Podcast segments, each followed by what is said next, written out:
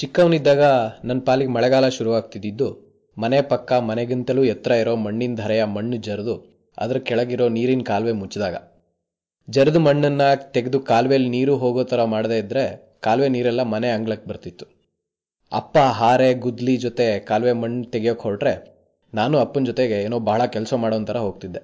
ಆದರೆ ನನಗೆ ಬೇಕಾಗಿದ್ದಿದ್ದು ನೀರು, ಮಣ್ಣಿನ ಜೊತೆ ಆಡೋ ಆಟ ಮತ್ತು ನನ್ನ ಸೈಜಿನ ಚಿಕ್ಕ ರೈನ್ ಕೋಟ್ ಹಾಕ್ಕೊಳ್ಳೋ ಒಂದು ನೆಪ ಅಷ್ಟೆ. ಮಲೆನಾಡಲ್ಲಿ ಕರೆಂಟು, ಕಾಫಿ ಮತ್ತು ಅಡಕೆ ಅಷ್ಟೇ ಅಮೂಲ್ಯವಾದ ಇನ್ನೊಂದು ವಸ್ತು ಅಂದರೆ ಛತ್ರಿ. ಮಳೆಗಾಲದಲ್ಲಿ ಛತ್ರಿ ಇಲ್ಲದೆ ಮಲೆನಾಡಲ್ಲಿರೋದು, ಕೆಲಸ ಇಲ್ಲದೆ ಬೆಂಗಳೂರಲ್ಲಿರೋದು ಎರಡೂ ಒಂದೇ. ಮಳೆ ಜೊತೆ ಆಗಾಗ ಬೀಸೋ ಜೋರು ಗಾಳಿಗೆ ಶಾಲೆಯಲ್ಲಿ ಒಬ್ರದಾದರೂ ಛತ್ರಿ ಡಿಶ್ ಥರ ಉಲ್ಟಾ ಆಗ್ತಿತ್ತು. ಅದನ್ನು ಸರಿ ಮಾಡೋ ಭರದಲ್ಲಿ ಛತ್ರಿ ಕಡ್ಡಿ ಮುರಿದು ಹೋಗೋದು ಕಾಮನ್ ಆಗಿದ್ದರಿಂದ ಛತ್ರಿ ರಿಪೇರಿ ಮಾಡೋರಿಗೂ ಮಳೆಗಾಲದಲ್ಲಿ ಬಹಳ ಬೇಡಿಕೆ ಇದ್ದಿದ್ದೆ. ಪ್ರತಿ ವರ್ಷವೂ ಒಂದೋ ಎರಡೋ ಛತ್ರಿನ ಬಸ್ಸಲ್ಲೋ ಶಾಲೆಲೋ ಕಳ್ಕೊಂಬರ್ತಿದ್ದಿದ್ದು ನನ್ನ ಆಗಿನ ಅಪರಾಧಗಳಲ್ಲೊಂದು. ಏಳನೇ ಕ್ಲಾಸಿನ ತನಕ ಚಡ್ಡಿ ಹಾಕ್ಕೊಂಡು ಶಾಲೆಗೆ ಹೋಗ್ತಿದ್ದ ನನಗೆ ಎಂಟನೇ ಕ್ಲಾಸಿಗೆ ಪ್ಯಾಂಟ್ ಹಾಕ್ಕೊಳ್ಳೋ ಭಾಗ್ಯ. ಆಗ ಬಹುಶಃ ಚಡ್ಡಿಯಿಂದ ಪ್ಯಾಂಟಿಗೆ ಪ್ರಮೋಷನ್ ಸಿಗುತ್ತೆ ಅನ್ನೋದೇ ಹೈಸ್ಕೂಲಿಗೆ ಹೋಗೋ ಸಂಭ್ರಮಗಳಲ್ಲಿ ಮೊದಲಿತ್ತು. ಆದರೆ ಮಳೆಗಾಲದಲ್ಲಿ ಎಷ್ಟೇ ಕಷ್ಟಪಟ್ಟರೂ ಗಂಟಿನವರೆಗೆ ಒದ್ದೆ ಆಗುತ್ತಿದ್ದ ಪ್ಯಾಂಟಿಗಿಂತ ಚಡ್ಡಿಯೇ ವಾಸಿಯಾಗಿತ್ತು ಅನ್ಸೋದು ಸುಳ್ಳಲ್ಲ. ದಿನವೂ ಕೆಸರಾಗುತ್ತಿದ್ದ ಪ್ಯಾಂಟನ್ನು ತೊಳೆದು ಒಣಗಿಸೋದು ಅಮ್ಮನ ಕಷ್ಟದ ಕೆಲಸಗಳಲ್ಲೊಂದು. ಬಿಸಿಲೇ ಕಾಣದ ಮಳೆಗಾಲದಲ್ಲಿ ಒಲೆಗೆ ಬೆಂಕಿ ಹಾಕಿ ಬೆಂಕಿಯ ಶಾಖ ಬಟ್ಟೆಗೆ ತಾಗುವಂತೆ ಒಲೆಯ ಮುಂದೆ ಇಟ್ಟು ಒಣಗಿಸೋದೇ ಒಂದು ದಾರಿ. ಮಳೆಗಾಲದ ಚಳಿಗೆ ಒಲೆ ಮುಂದೆ ಕೂತು ಚಳಿ ಕಾಯಿಸೋದು ಎಲ್ಲರೂ ಮಾಡಿರೋ ಅಥವಾ ಮಾಡುವ ಕೆಲಸ. ನಮ್ಮ ಜೊತೆ ನಮ್ಮ ಒದ್ದೆ ಬಟ್ಟೆಗೂ ಒಲೆ ಮುಂದೆ ಕೂರುವ ಒಂದು ಚಾನ್ಸು. ಆಗೆಲ್ಲ ಬೇರೆ ಶಾಲೆಗಳ ಜೊತೆ ನಡೆಯೋ ಕಾಂಪಿಟೇಷನ್ಗಳಲ್ಲಿ ಕ್ರೀಡಾಕೂಟ ಮೊದಲು ಶುರುವಾಗೋದು.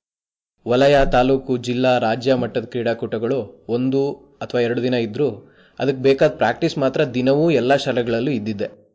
ಈ ಕ್ರೀಡಾಕೂಟ ಹೆಚ್ಚಾಗಿ ಮಳೆಗಾಲದಲ್ಲೇ ಇರೋದ್ರಿಂದ ಮಳೆಯಲ್ಲಿ ನೆನಿತಾನೆ ಖೋ ಖೋ, ಕಬಡ್ಡಿ, ವಾಲಿಬಾಲ್ ಥರದ ಆಟಗಳ ಪ್ರಾಕ್ಟೀಸ್ ಆಗ್ತಿತ್ತು. ಸುಮ್ಮನೆ ಕುಣಿಯೋ ಮಕ್ಕಳಿಗೆ ಕೆಸರಲ್ಲಿ ಕುಣೀರಿ ಅಂದ್ರೆ ಏನಾಗುತ್ತೆ? ಎದ್ದು ಬಿತ್ತು, ಬಟ್ಟೆ ಎಲ್ಲ ಕೆಸರಾಗುತ್ತೆ.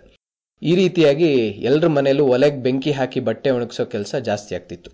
ರೋಡಿನ ಬದಿಲೇ ಹರಿಯೋ ಹೊಳೆ, ಹಳ್ಳಗಳ ನೀರು ಹೆಚ್ಚಾಗಿ ರೋಡಿನ ಮೇಲೆ ಬಸ್ಸುಗಳು ಓಡಾಡದಂತೆ ಅಪಾಯಕಾರಿಯಾಗಿ ಹರಿಯಲು ಶುರು ಮಾಡಿದ ದಿನ ಶಾಲೆಗೆ ರಜಾ. ಹಾಗಾಗಿ ದಿನವೂ ಹೊಳೆ ಹಳ್ಳ ರೋಡಿನ ಮೇಲೆ ಬರೋಕೆ ಇನ್ನೆಷ್ಟು ನೀರು ಬೇಕು ಅಂತ ನೋಡ್ತಾ ಇನ್ನೂ ಜೋರು ಮಳೆ ಬರಲಿ ಅಂತ ಕೇಳ್ಕೊಳ್ಳೋದೆ ನಮ್ಮ ಕೆಲಸ ಆಗಿತ್ತು.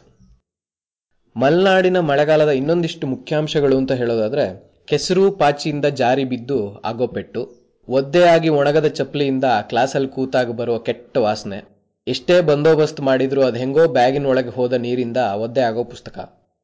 ಎಷ್ಟೇ ಸಲ ನೋಡಿದ್ರೂ ಸಿಗದಂತೆ ಯಾವುದೋ ಸಂದೀಲ್ ಕೂತು ರಕ್ತ ಹೀರೋ ಇಂಬ್ಳ. ಅದೆಲ್ಲೋ ಲೈನಿನ ಮೇಲೆ ಮರ ಬಿದ್ದು ವಾರಗಟ್ಟಲೆ ಬರದೇ ಇರೋ ಕರೆಂಟು. ಏನೇ ಮಾಡಿದ್ರೂ ಮನೆ ಒಳಗೆಲ್ಲ ಆಗೋ ಕಾಲಿಗೆ ಹಿಡಿದ ಕೆಸರು. ಒಟ್ಟಿನಲ್ಲಿ ಮಳೆಗಾಲವನ್ನು ಅನುಭವಿಸ್ಬೇಕು ಅಂದ್ರೆ ಮಲೆನಾಡಲ್ಲಿ ಇರಬೇಕು ಈಗ ಇದರಲ್ಲಿ ಹೇಳಿರೋದು ನನ್ನ ಅನುಭವಗಳಾಗಿದ್ರು, ಇದೇ ಅನುಭವಗಳು ಈಗ ಮಲೆನಾಡಲ್ಲಿರೋರಿಗೂ ಬಹಳ ಜನರಿಗೆ ಆಗ್ತಾ ಇರುತ್ತೆ. ಎಲ್ಲದೂ ಅಲ್ಲದೆ ಇದ್ರೂ ಹೆಚ್ಚಿನವು ಈಗಲೂ ಆಗ್ತಾನೆ ಇರುತ್ತೆ. ಇದೇ ರೀತಿಯ ನಿಮ್ಮ ಮಲೆನಾಡಲ್ಲಿ ಆದ ಅನುಭವಗಳು ಏನಾರಿದ್ರೆ ಕಮೆಂಟ್ ಸೆಕ್ಷನ್ನಲ್ಲಿ ಹೇಳಿ. ಇದೇ ರೀತಿಯ ಬೇರೆ ಕತೆಗಳಿಗಾಗಿ, ಅನುಭವಗಳಿಗಾಗಿ ಕನ್ನಡವನ್ನು ಕೇಳೋದಕ್ಕಾಗಿ ಕೇಳ್ತಾ ಇರಿ ನೆಲ್ಲಿಕಾಯಿ ಪಾಡ್ಕಾಸ್ಟ್